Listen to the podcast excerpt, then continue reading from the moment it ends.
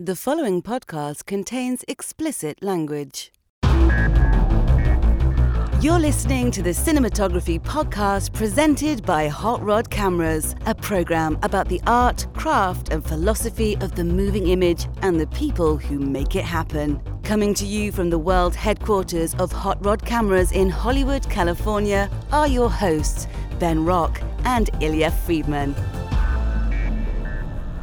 So we are here for our third annual. We've this is our third year doing this Oscar lead up, Oscar preview with Variety's own Jenelle Riley, one of my best friends in the world, and somebody who interviews literally everyone. Do you do a tally, Jenelle? Do you like say here are all the people nominated for the Oscars, and do you have like a bingo card? How do you do it? You interview everybody. Yeah, I mean, well, um, it's mostly actors and directors, so I, I can't really look at a bingo card and look at you know sound mixers or things like that. Although I do talk to a lot of those Yeah, people. you do. Yeah. But uh, yeah, I don't. I don't think I missed anyone this year. I think I've gotten them all except for maybe like.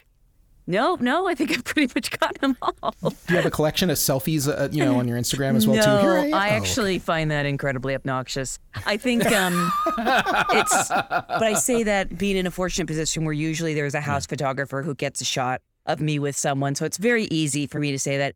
I think it's really cool when like an interviewer, someone is really special to them, and they grab a selfie together, you know, and you can see they're really excited. Like I can count the people that I have asked probably on on two hands.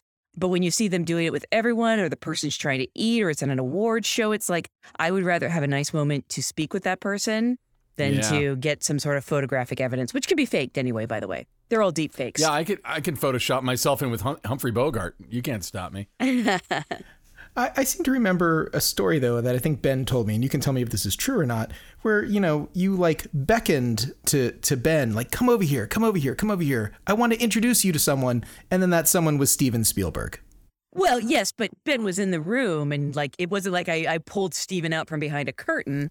I was and like, then Ben Hey, Steven, stop talking to your kids. And And, uh, didn't, didn't Ben like immediately become a total fanboy and like pull was- out a camera and take his picture with, No, with Steven? no, no, there was no I did not. photo.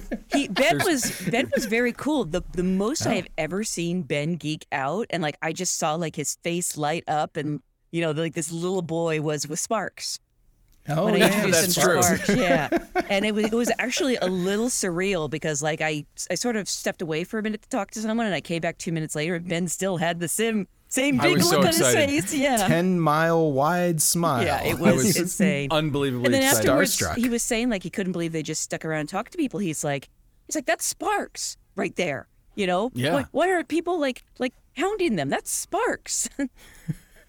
for Annette, which which unfortunately didn't get uh, as much It's Oscar love. Such a bummer. Such a Yeah. bummer. I loved that movie, and I uh, the song should have been a shoe in, especially Mm-hmm. considering some of the things that got nominated. the Sparks Brothers not getting nominated for best documentary, Documentary uh, blows my mind. Always messed up. Always messed up. I don't even think it made the short list. Did it? Uh, you actually told me when the shortlist was happening that it didn't, and so it wasn't going to get a nomination. And I'm like, how is that possible? I understand that you know it's it's a documentary about a rock band. It's not creating world peace, but I also have to say that there's I've probably not rewatched any movie from the last five years as many times as I've watched that documentary. It, it and I love Edgar Wright's movies, and it's probably my favorite Edgar Wright movie by far. they always do this like the the most like populist or well-known documentary always gets snubbed you know? The fred mm. rogers documentary didn't make the short Oh, list. It- yeah. it, happens every year. They're so predictable. So i had a bad feeling it wasn't going to make the short list It makes me sad, but I think they're all doing well. Uh, you know, like Alicia and I went and saw Sparks at Disney Concert Hall, uh, and it was like sold out two nights in a row. And they're doing a humongous monster tour, and I think that that documentary is part of the reason why there's a resurgence in, in interest in them. And then Annette, which again I think got the shaft. It should have been nominated for something. I, I would not have been sad to see it on the list of uh, of best cinematography, the the stuff we're here to talk about. Yeah or even score or um, Yeah. i thought marion cotillard was fantastic if you put her in the supporting Amazing. category especially so yeah i mean i love that movie so i thought i thought the whole thing got screwed Yeah, I do think that uh, weird movies are at a disadvantage, and that movie definitely dabbles in some hardcore surrealism, and that might have worked against it. You know, like because it's like it's it's it's not that all the movies are super big mainstream movies, but they're movies with mainstream kind of appeal. And Annette to me is more of a niche appeal movie because it's so odd, but that's what makes it wonderful. Yeah. But then sometimes the Academy just goes for odd. I mean, Parasite wasn't really what people would consider an. Academy movie, but you know, I guess we did that a couple years ago, so now we got to play it safe for a while. Maybe, yeah. Well, uh, let's dive in and go over uh, the list, the list of, of five movies. And uh, Illya and I have talked about this. We're, we're, we're quite proud on the podcast that we have spoken to three of the five nominated cinematographers. Uh, so Sadly, those- a decline from last year where we had four out of five. And the two that you haven't spoken to, I have. Oh no. That's great. Yeah, so I'll go in uh, in order of people we haven't spoken to, starting with them. The amazing Janusz Kaminski for West Side Story, and uh, Bruno Delbonnel for The Tragedy of Macbeth, Ari Wegner for The Power of the Dog, Dan Laustsen for Nightmare Alley, and Greig Fraser for Dune. All of them are stunning, amazing works. I, misspoke. I've spoken to all of them except for Dan. really? Yes. Well, uh, by the time that this airs, because I'm doing something with Ari this weekend, and I met her at a luncheon where she was lovely, and I actually felt a little bad for her because everybody was coming up to her and saying like, "You know, you're going to win, right? You're going to make history." I, I think she. Uh, well, we'll we'll get to yeah, that, but I, like, what, I- what, are you, what are you supposed to say to that when somebody tells you that? You know, she can't be like, "Yeah, I know." You know. Uh, you, you could say thank you very much. Yeah. I sure hope so. you Yeah, could say, in your face, patriarchy. I don't know. Well, you know, one of the things is let let's start kind of talking about Ari Wegner. You know, when we had uh, Rachel Morrison on the show a few years ago, we interviewed her, and then like two weeks later, she was the first woman ever nominated for best cinematography.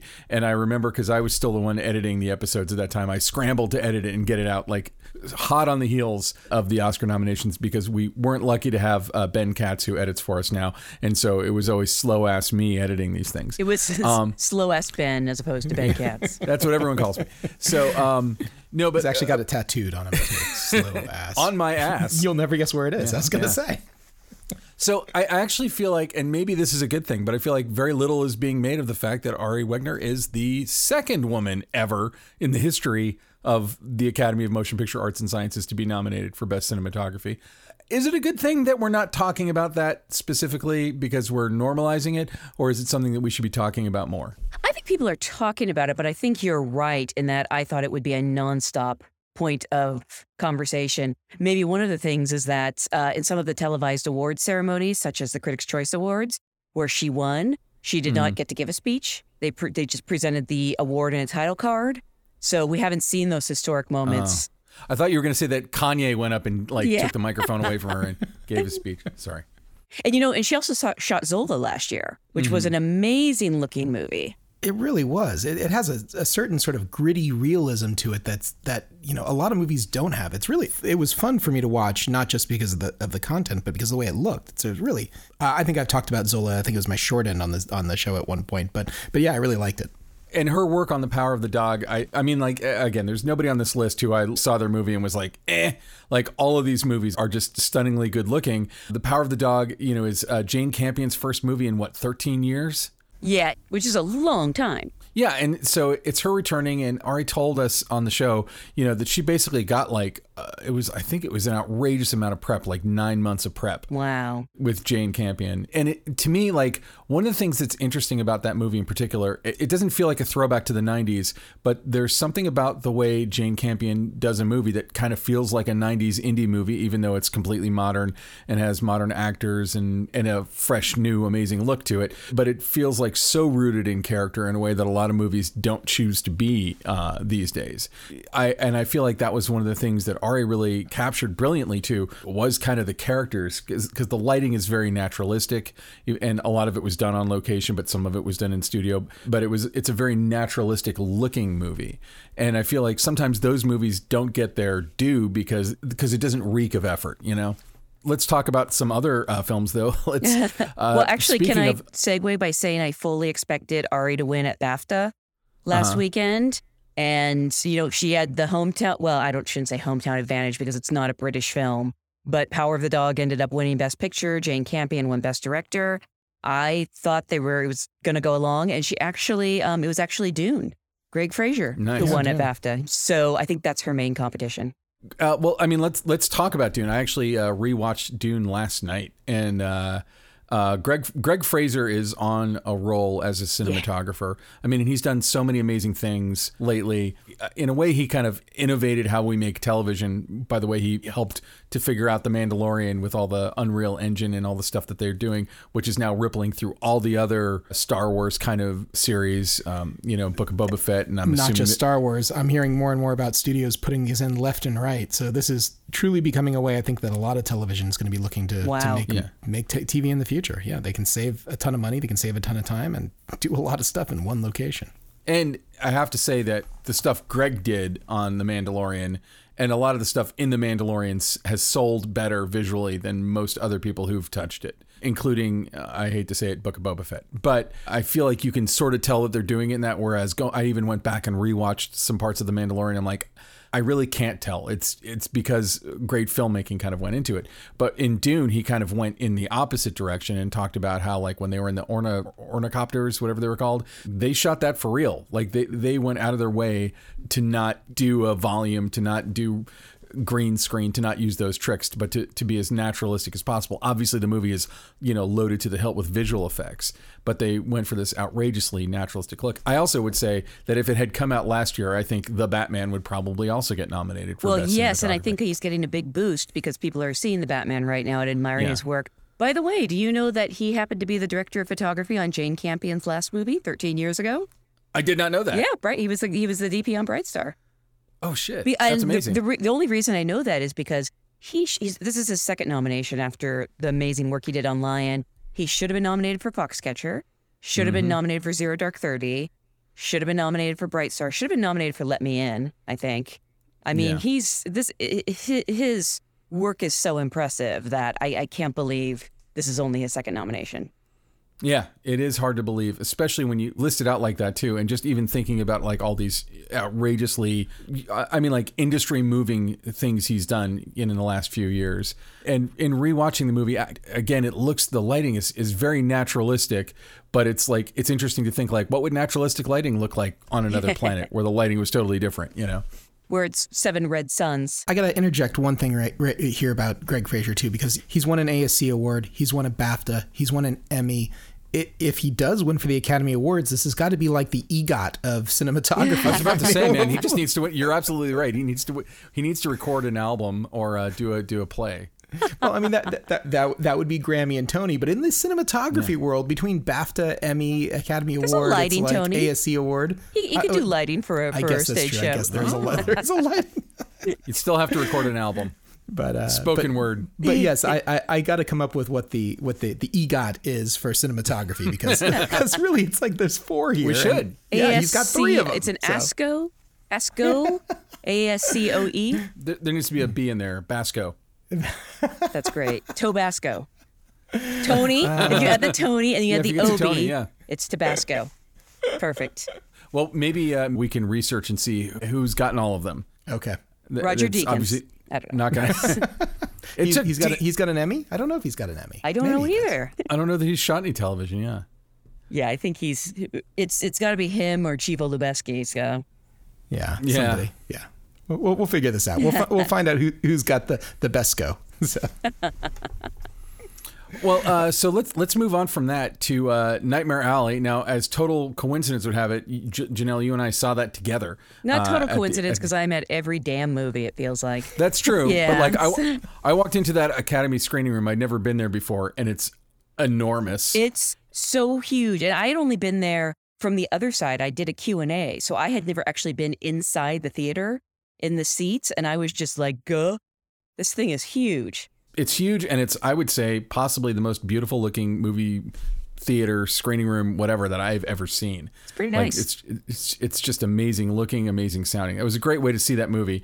Now i loved nightmare alley and i actually went back and saw it again in the theater when before omicron hit everybody.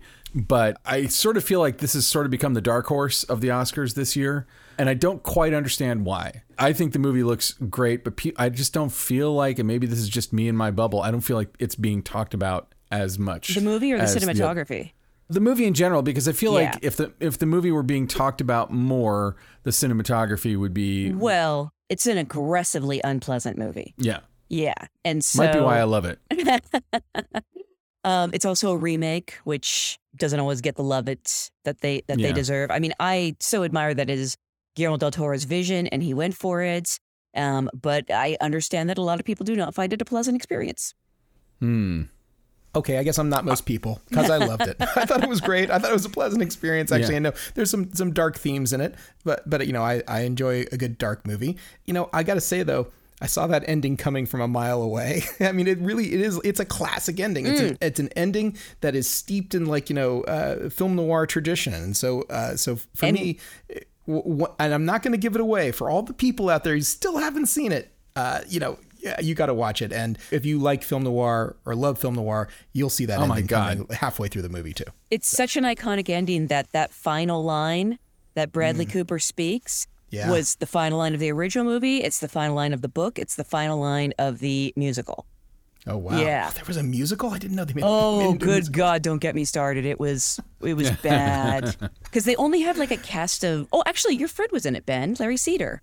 Oh, Larry. Yeah, yeah, and uh, was amazing. Yeah, the cast was great, but it was like I think it was like four actors playing all the roles. So Larry actually played um, the Mary Steenburgen role, I believe, at one point. Yeah, I'm not kidding. Yeah, and there was singing.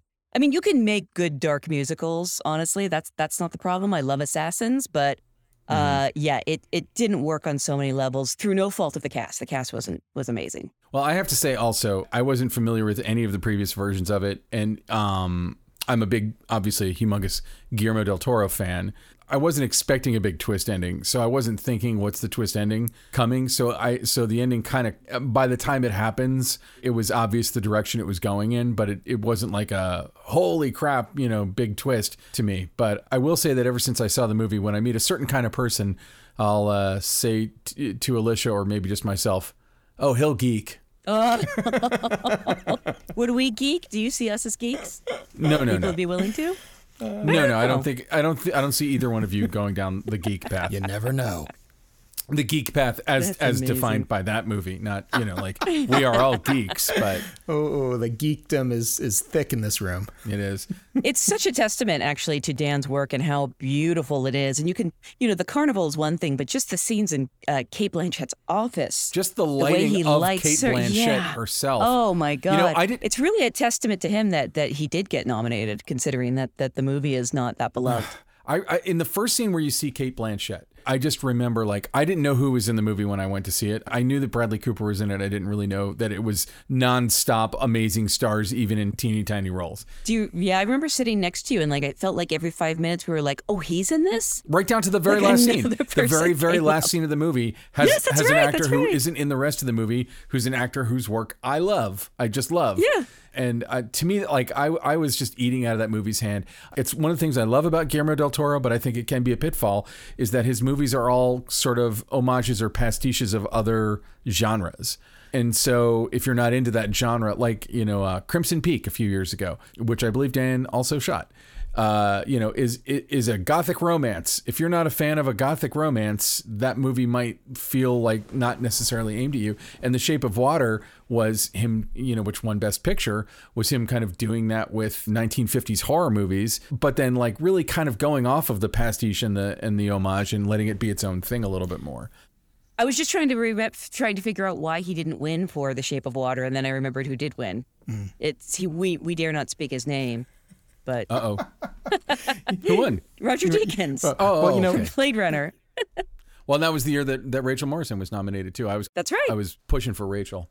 So let's let's move on to the tragedy of Macbeth, which was one of the ones that I was the most excited to see because it is a an Ethan-less Joel Coen directing, and also like not not working with Roger Deakins, their usual DP. Uh, he's working with Bruno Delbonnel, who I believe they did. I, didn't he shoot Inside Llewyn Uh, Davis? yes, he did, and more importantly, Amelie. Oh yeah, yeah, yeah, yeah. Yeah. Uh, amazing cinematographer. Some really bold, strong, interesting choices. Black and white, uh, narrow aspect ratio, which uh, we're seeing a lot more people doing the the four by three aspect ratio, which you know it- it's almost like a weird retro thing to kind of the German expressionism that they're that they're trying to emulate. Just a, a, a killer cast. Like, what were your thoughts on Macbeth? Um, I believe. Okay, so I get in trouble every time I say this. I am not the hugest fan of this as a play, and everybody's like, "What? It's an all-time classic," and I'm like, eh, "Have you really read it?" or seen it because characters make big mood shifts Mhm. out of nowhere that are justified. Like suddenly Lady Macbeth is like she feels so guilty for what she's been working for this entire time. She like throws herself off a cliff. Yeah. No.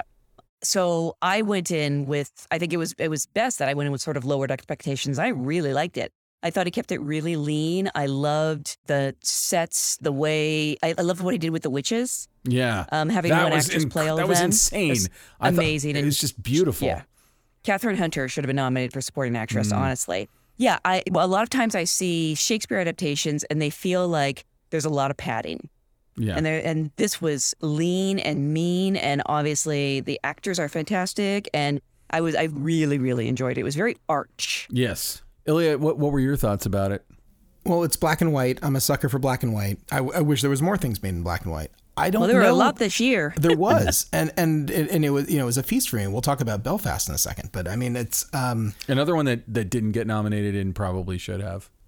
I don't get the four by three of I, I mean I, I gotta come out and say I just don't get it. The tragedy of Macbeth to me, there's all these sweeping vistas, there's all this grandeur, there's all these you know high contrast, wonderful sort of like set pieces that involve these you know the, all kinds of architecture and and moments and close ups and this that and I kind of feel like it could have all gloriously been in another format that I would have I would have enjoyed it more. I didn't feel like it had I didn't feel like it served the story. So that that's my that's my takeaway. Interesting. Well, I mean, like we've been seeing a lot of movies like The Lighthouse. I'm, I'm blanking on the other ones, but I've seen it a few times lately where they've gone with the four by three aspect ratio, and it's an interesting choice. and I think it works very well for some things. But this movie, just in particular, to me, it, I I didn't get it. Uh, if there were, if there was one criticism that I was going to make about it, it, it's that I felt like this deserved to be gloriously seen on a on a wide canvas, and uh, instead, I, I I got a little cropped canvas. So Interesting. I sort of went in, uh, Jenelle, with a similar feeling to you because I've seen several adaptations of Macbeth. Well, you and I have seen the same not very good uh, Macbeth adaptation together, so that might have affected. Well, that's true too. Um, but like, I've also like, uh, I don't like saying uh, positive things generally about Roman Polanski, but his version of Macbeth, I thought his movie of Macbeth, I thought was extremely good and visceral. I don't know. I mean, you know, say what you will about the guy, he knows how to make a movie. But there hasn't really been a Macbeth that I thought kind of supplanted that cinematically in my mind. And I also didn't understand the attraction of Joel Coen to the material. And then when I saw it, I was like, oh, he's kind of turning them into Shakespeare's version of a couple of stupid mooks pl- plotting a scheme to steal a bunch of stuff. Like I get it now. Like it, like I, I completely got why it, it was his thing, and it it took itself a little seriously and definitely went into that German expressionism. Uh, pretty hardcore, which I think is why uh, the aspect ratio. I think that that's where that could comes be. from. Could be, could be, you know, hearkening to Nosferatu, but you know, I wouldn't have made that direct connection if you didn't just say so. Well, it's the way it's lit and the kind of angles they use to me feel like straight up German expressionism.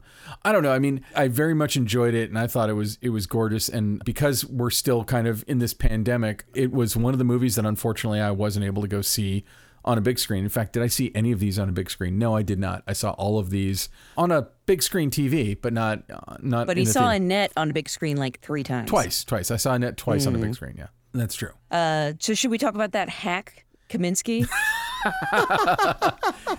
Well, you've interviewed him and we haven't, so I guess you can. Get I didn't away with actually that, interview so- him. I met him. Oh, I you had met to. him. Okay. Yeah, I met him at. I, I was doing a Q and A, and he came to like the little after event, and it was a very brief meeting. And I did. I was like, "What am I going to say to this guy?" I'm like, "You make things look pretty." Yeah. and just, can I get a selfie? That was I almost like that- the Barney Rubble, like you know. That was like it's pretty good, Jenelle. Well, I think if if I had my Steven Spielberg moment again, uh, I might ask him because he had worked with a number of DPs before he started working with Janusz Kaminski, and I believe his first film with him was Schindler's List. It was, and yeah. he hasn't worked with another cinematographer since, to my knowledge. You know what's interesting too is he has Kaminski has seven Academy Award nominations.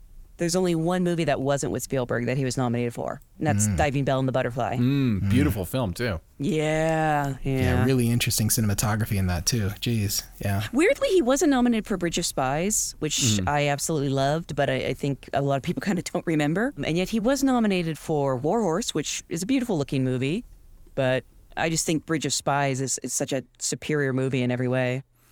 Well, and the thing about West Side Story is like when I first heard that Spielberg was remaking West Side Story, I kind of asked myself, why would you do that? Yep. Uh, like a lot of people did. And, you know, uh, this year we had In the Heights, a Lin Manuel Miranda movie that's in a Puerto Rican neighborhood in New York. And it's not the same as West Side Story at all, but it's more modern and it's kind of coming from the actual community that's depicted in West Side Story as written by a bunch of white people. And but when I watched West Side Story, I was like, I totally get it. I, I actually I was one of those people who who was who was taken in by it, and I th- and I thought it was. Uh, I, I don't know. I mean, maybe I went in with low expectations, but you know, Spielberg still got it, and Janusz Kaminski is like firing on all cylinders. It is such a beautiful film. I went into West Side Story in the worst mood. I was like, uh, why did they remake this? Oh, you know, blah, blah, blah, blah. Took me too long to get here. Parking's terrible. It started, and within like the first two minutes, like I was just like, I was like you seeing Sparks. I was Yeah. just like, oh. I, Yeah. I was so happy. I had the biggest grin on my face. I, I really, really loved it. And by the way, um, do you know Janusz uh, started in horror films? He started with Roger Corman. Yeah, If we yeah. ever get him then- on the show, I'm only going to talk to him about Roger Corman. That's what we did to Phedon Papamichael. That's what we did to Wally Pfister. All I'm going to want to know is about his Roger Corman no, days. we're also going to talk to him about Cool as Ice. Thank that's Cool- it. cool as I was ice. just We'll going to to say cool. As, he went from cool as ice to West Side Story. Did he go Story. from zero to hero? Oh my goodness. Oh. okay, so I'm all in on West Side Story, and and I'll tell you that uh, for me it was really interesting because uh, I saw West Side Story as a kid, and I kind of liked it, but I maybe it, it wasn't my favorite musical. It wasn't one that I wanted to revisit. I have probably not seen West Side Story, the original, in 30 years. Now, I also did not think it's a movie that necessarily you know warranted or needed a remake. But within five minutes, I was like, "Holy Yeah. crap! I get it! I get it!" And Spielberg and Janusz, they were so great. They absolutely felt like they were working at the pinnacle, the top of their game. It would not surprise me if they do get tons of awards lavished upon them because uh, it's really good. It's really solid, and uh, in in many ways, to me, it totally eclipses the original. And, I agree. Uh, uh, God, I, I, it's so good. It's so good. If there is an upset in the director category, because it's been Jane Campion sweeping all along, I think it's Spielberg.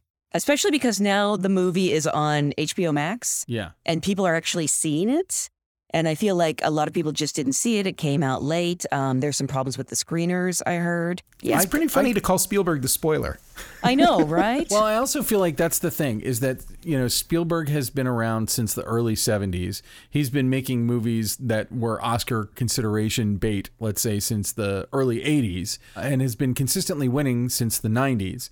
So he just sort of feels like a public utility, and we forget he's like this guy who likes telling stories and making movies, and he puts his all in. You know, like when he makes it, man, he he puts his all into all the movies. I'm not gonna say I love every movie he makes, but I think it's easy to take people like him for granted because he's just like part of the firmament here. Like you know, when you think about the influence, n- name one person who's had a bigger influence on Hollywood in Hollywood history. I don't think I don't think there is one. Stanley Kubrick. No, I don't agree. I don't think. I mean, I think Okay. Stanley Kubrick's a freaking genius and he- made some awesome movies. But like, I think he's had a big influence. I don't know if it was the same commercial success, but you said name someone. I, I, I don't know. it's the first ma- name that comes but to like, mind. But think about like what he did for like uh, creating DreamWorks or creating uh, like what he's done with Amblin or it's true. or That's uh, true. creating TV series uh, uh, it's, it's stuff like the Animaniacs that you don't even think about that it, No, like no, you're- that he's you're- behind that stuff. You're 100% right. You're 100% and right. he is the first director to be nominated as Best Director in six different decades. Wow. Yeah. He was previously tied, I believe, with Martin Scorsese for consistently being nominated in five decades. What was he nominated for in the 70s? Was it Close Encounters? Jaws? No, he was nominated for Jaws. That was the big. I, I don't know if you've ever seen that video where he's not nominated for Yeah, Jaws. Yeah. It um, it would have to be Close Encounters, it must right? have to be Close Encounters, I would think. Because I know he was not, or I think he was nominated for Raiders, but he was nominated for a bunch of stuff in the '80s. Like I think yeah. by the time the '80s came around, it was like this is this is our guy. Like he's he's gonna win, and and there are people like him and Scorsese who take way longer than they should to to get that honor. It was Close Encounters. Close yeah. Encounters, and then Raiders of the Lost Ark, E.T., Color Purple, Yeah, Schindler's List. It was when he finally won. And then Saving Private Ryan, he won again. And then it's been Munich, which I can't stand. Letters from Iwo Jima, War Horse, Lincoln. Uh, oh, he wasn't. Sorry, sorry. He wasn't nominated for Bridge of Spies for directing, or for The Post. the post is when uh, you introduced me to him. That's right. And that was the last time. And then we sang happy birthday to him. Not And then we, the Ben whole crowd. pulled out his phone and was like, "Let me just get the selfie." click. Here's here's how I remember that story. By the way, we were at the DGA, and I had driven you there, and I had already seen the post uh, on a screener, and you and I were kind of hanging out, but you left the room, and I I was uh, sitting in the lobby at the DGA at the table that you were at, and a guy came up and he's like, "Hey, uh, where am I supposed to check in? My name's Gary," and I, and my jaw hit the floor. I'm like, Gary Rydstrom. The sound designer of like every major Spielberg, Lucas, like possibly one of the biggest sound designers who ever lived. And I was like, holy crap. Of course, I'm in the room with all of these people. And then you waved me in and said, come on in here. And I walked in and you were talking to Spielberg. And I was trying to like hang back. And you were like, Ben's shy. And he was like, hi, Ben. and I, I don't think this really happened at all, but I felt every eye in the room like, hey, idiot, go over there. And I also knew that for a fact there's like nothing I can say that's going to interest or impress him. So I just was friendly and let him talk. Do you remember what I said to him? First of all, I never knew that part about about you being in the lobby beforehand and and, and seeing the other guy. Yeah, Gary Rydstrom. Yeah. Yeah, yeah. Uh, no, I don't. Re- I don't remember because I was in a haze of having shaken his geniusy, velvety hand, and uh, you know, like basking in in his light for those few minutes. It's actually a really nice gesture on his part. I was thanking him because when he was nominated for Lincoln, he sent gift baskets to all of his fellow nominees. Oh yeah. Yes, and I was house sitting for one of those nominees and ended up eating everything in the gift basket because because they were out of town. They were, you oh, know, they were coming. it was going to go Yeah. bad. You had, and it so was a- I it had, was- yeah, yeah. I, I was You were like, doing him a service. Yes, right? yes. I was thanking him for this amazing gift basket. You and it was not like the first time I tried waste. caviar. And I just remember saying, like, that was so nice of you, you know, to send that to all of your competitors. And he was like, We are a group. Like, you know, we got to look out for each other. We're, I don't know if he used the word union, but he was like, you know, we understand each other and I mean, we we're all were in saying together. we were having this conversation at the Directors Guild building. So know. probably, probably. yeah. And he, he was very matter of fact, like, well, of course, like, you know, why wouldn't I have? He said something also at that Q and A. Not not to dwell on this too much, but I've quoted it so many times, so I feel like people who listen to this podcast might get as much out of it as I did. But somebody asked him about the collaborative process and how much do you win, how much do you lose when you have an idea and you go in and bring it with all these people. He's like, and he said something to the effect of like, if you want to have complete control of your work, paint a painting. Like mm-hmm. this this is a group sport. And it was great hearing basically somebody who, if Steven Spielberg said, I want to paint all of Van Nuys purple, tomorrow it would be purple. You know, whatever he wants gets done. The fact that, that he, he seems like a genuinely generous, collaborative person, you know, shows to me like, obviously somebody like Janusz Kaminski is going to want to work with Spielberg, but why do you want to basically make a career of working with Spielberg? Probably because he's awesome to work with. Mm. Actually, a lot of these DPs are working with people that I can certify as awesome and like really cool. Like Denny Villeneuve, Mhm. such a nice guy. Guillermo del Toro, yeah, notoriously Oh, nice yeah. guy. Yeah. Yeah, yeah. Del Toro's brilliant. It only makes sense that they that they would. And again, like it was it wasn't the first time Bruno Delbonnel had worked with uh, with Joel Coen. I'm just still kind of like eh, personally experiencing like uh you know the world shook moment that it was just Joel Coen because I'm so used to seeing sort of their combined effort and I because it's because Shakespeare is so in the foreground of a Macbeth adaptation, it's hard to go, well, what would it have been like if Ethan Coen had co-directed it? I really couldn't tell you. Can I say the one nominee I would have really liked to have seen here is Mm-hmm. Robert Elswit for King Richard?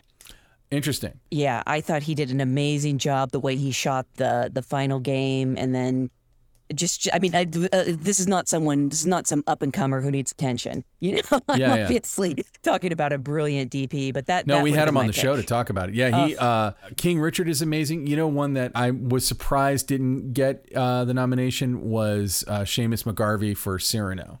The thing I loved the most about Cyrano was the way it looked. Cyrano got no love, and it bums me out because I really liked it. I'm I'm a little surprised that it didn't get more attention, but also like sh- uh, you know sometimes these things are also like the lifetime achievement award if you've done enough work, and I feel like Seamus is someone who has done so much amazing work, and then Cyrano I just thought looked gorgeous, and when we were talking to him about it, I just remember sort of being overwhelmed with like how much fun he was obviously having Yeah. making it. Because I feel like sometimes this stuff feels like dour, somber, like we got to get through X pages, blah, blah, blah, like push, push, push. And like him talking about him and the director goofing around with flashlights and getting kind of wacky effects in the camera. I'm like, God, that like it, it, it just felt like pure fun to make. Was there anyone, Illya, that you felt you know was overlooked? Uh, again, I'm not saying that I would knock any of these uh, nominees out of this category, but like, was there anyone who you would have liked to have seen get some love? Hmm.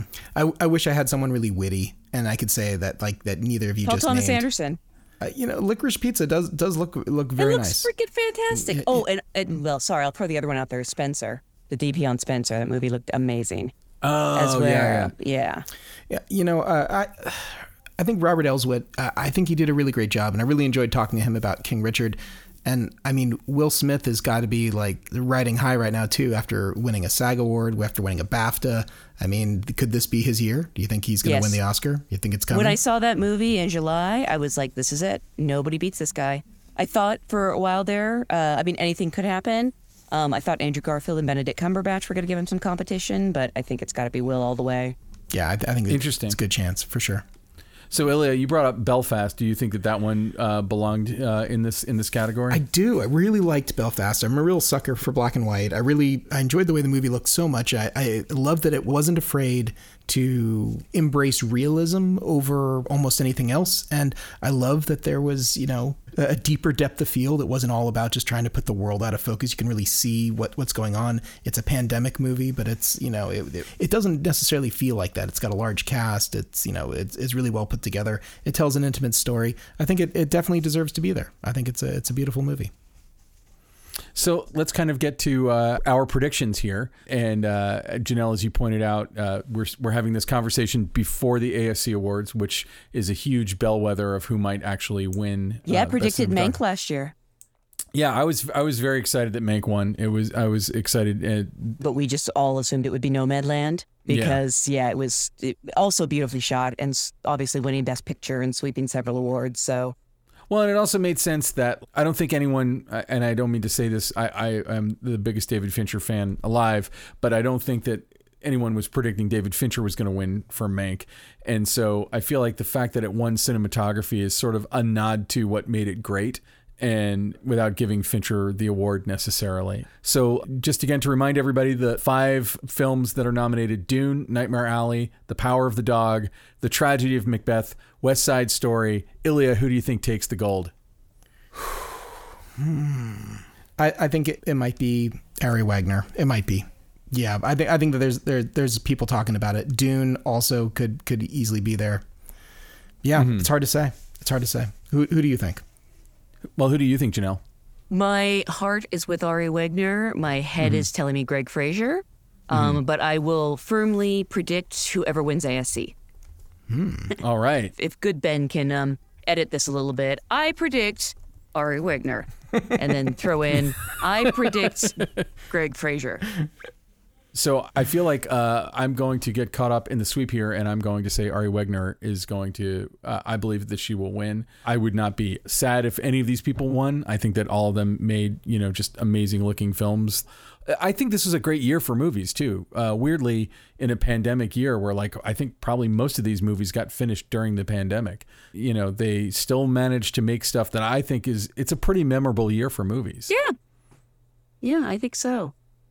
You know we have we have years that that are and years that aren't i think this is this is a, a pretty strong uh, lineup Take, taking nothing away from Minari, but uh, but really, it's a really strong year this year. It's really amazing. I mean, like, uh, I mean, really, it's uh, I don't know. It's it's like there was a bunch of stuff that was held back, and then voila, it's like here come all the studio blo- blockbusters. It was, it's Yeah. a it's a definitely a different vibe from last year. It is it is. Well i mean like last year I, we were just still so in the grips of the pandemic and most people hadn't had an opportunity to get vaccinated and production was all stalled out. And i feel like now you know people even feel more safe going to movie theaters finally. And hopefully it stays that way. I don't know. I keep hearing about this new variant but that's that's for another day to be worried about. And well but on that note though Jenelle doing uh, q and a's you do have you seen a change in the live uh, turnout for people coming to going to q and a's to see these um, you know, amazing people talk about their work? Uh, people were really excited to be back out, and screenings were full. And then December came, and Omicron Yeah. hit, and I think there was also a little bit of just general fatigue in addition to that fear. Um, and things really shut down for like six weeks. They kind of came back in February. And it, you know, and like the one thing I will say uh, is that Dune still packs them in.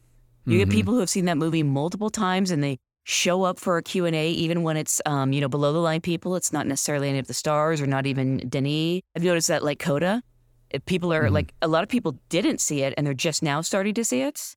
That's one that's picked up a lot of steam. I think, oh, no, no, I did Power of the Dog recently, and I will say there was a massive turnout, and I asked everyone who has seen this movie for the first time, and it was over half the audience. And a lot of them were telling me afterwards that they knew they needed to see the movie. They really wanted to see the movie. They were waiting to see it on a big screen. So they were waiting for an event like this. And that's a big question that, that I keep having is like a lot of these movies, Dune being one of them, where it's like it premiered, it, it started playing in theaters, and the same day you could watch it on HBO Max. Still, a lot of people saw it in theaters. Yeah. Made a lot of money, and uh, yeah, they're they've had a lot of screenings starting since October. So yeah, Let me just interject this one bit of good news, but we've had almost an entire week now in Los Angeles where the positivity rate for COVID is under 1%. I mean, today it was Yeah. like 0.82%. And, and that's just phenomenal. I, I can't say that we're out of the woods because I hear like Europe and some other places right now, which are really having like a, a terrible resurgence. Hong Kong, Hong Kong had like it got shut down Oh again. my god, it was like, and it was only six, eight weeks ago. We were like at that point here too, and and it's amazing that you know people wore some masks and people got vaccinated, and voila, we're really, really low. At least, at least in LA, it's pretty amazing. Well, every screening I've gone, even just like when I went to see The Batman uh, a couple weeks ago in a regular old movie theater, they were checking vaccination cards Yep. on the way in, and they would not let you in if you didn't ha- have a vaccination. Uh, it didn't need to be a card; you could have the app on your phone. But the you had to theater I went to wouldn't let you in without a booster. Wow. Yeah. You had to be vaxxed and boosted, and I was That, really that was impressed. the case. Like when I saw uh, Sparks in concert at the Disney concert Oh, hall. did you see that was the case. Sparks? Yeah, yeah. We went. Alicia and I went. Uh, I, this is a little embarrassing. We saw them both nights. Dude, I'm teasing you because you've already talked about it several times. Oh, shut. That's fair. Th- th- This is fun. What no one can, at home can see right now is what shade of red Ben is because you know, he's completely red. It's just he's he's a he's such a Sparks geek that and Jenelle just basically busted him on it. So Yeah, yeah, it's, uh, well. It was funny, you know. I I did several zooms with Sparks and Simon Helberg for that movie, and uh, they always commented on my puppets behind me, and they're like, "Of course you like this movie. Look at all your puppets." only someone really into puppets would like our movie. Like, what, what does that mean? What Didn't hurt. didn't take away from Somebody as into musicals and puppets as you. Yes. It. Uh, all right. So what else do we need to talk about about the Academy Award? Nothing. Uh, it's way past my bedtime. I was about to wrap it up. Well, before we go though, Jenelle, uh, where can people find your uh, your work or interact with you online in any place that you would like to send them? Go to Twitter at Jenelle Riley, J E N E L L E R I L E Y. is that where you post the selfies? Yes, actually it is. It is when I take them. I, actually, I don't usually take selfies because usually someone is taking the photo. Someone's taking the photo. It- But it- it's Getty can't- Images. It's you know, it's someone very yeah. I put that fake classier. logo on there to, That- you know. that- that's right. Um, yeah, you so can, I'm, you can buy this picture for five hundred and ninety-five dollars. Well, uh, go check that out, and uh, hopefully next year when we do this again, none of the three of us will have died of COVID, and there will be no pandemic to speak of. oh, that'd be wonderful. Yeah, but we can only hope. I laugh unironically at that joke. Ha ha ha. All right. Uh, uh, Well, Jenelle, it was it was always great to have you on, and I'll I'll talk to you soon. thanks, Jenelle. Thanks for having me. This has been the Cinematography Podcast, presented by Hot Rod Cameras. Find your next camera, lens, or accessory on the web at hotrodcameras.com. Don't forget to subscribe to our show on iTunes and connect with us on Facebook and Twitter. Thanks for listening.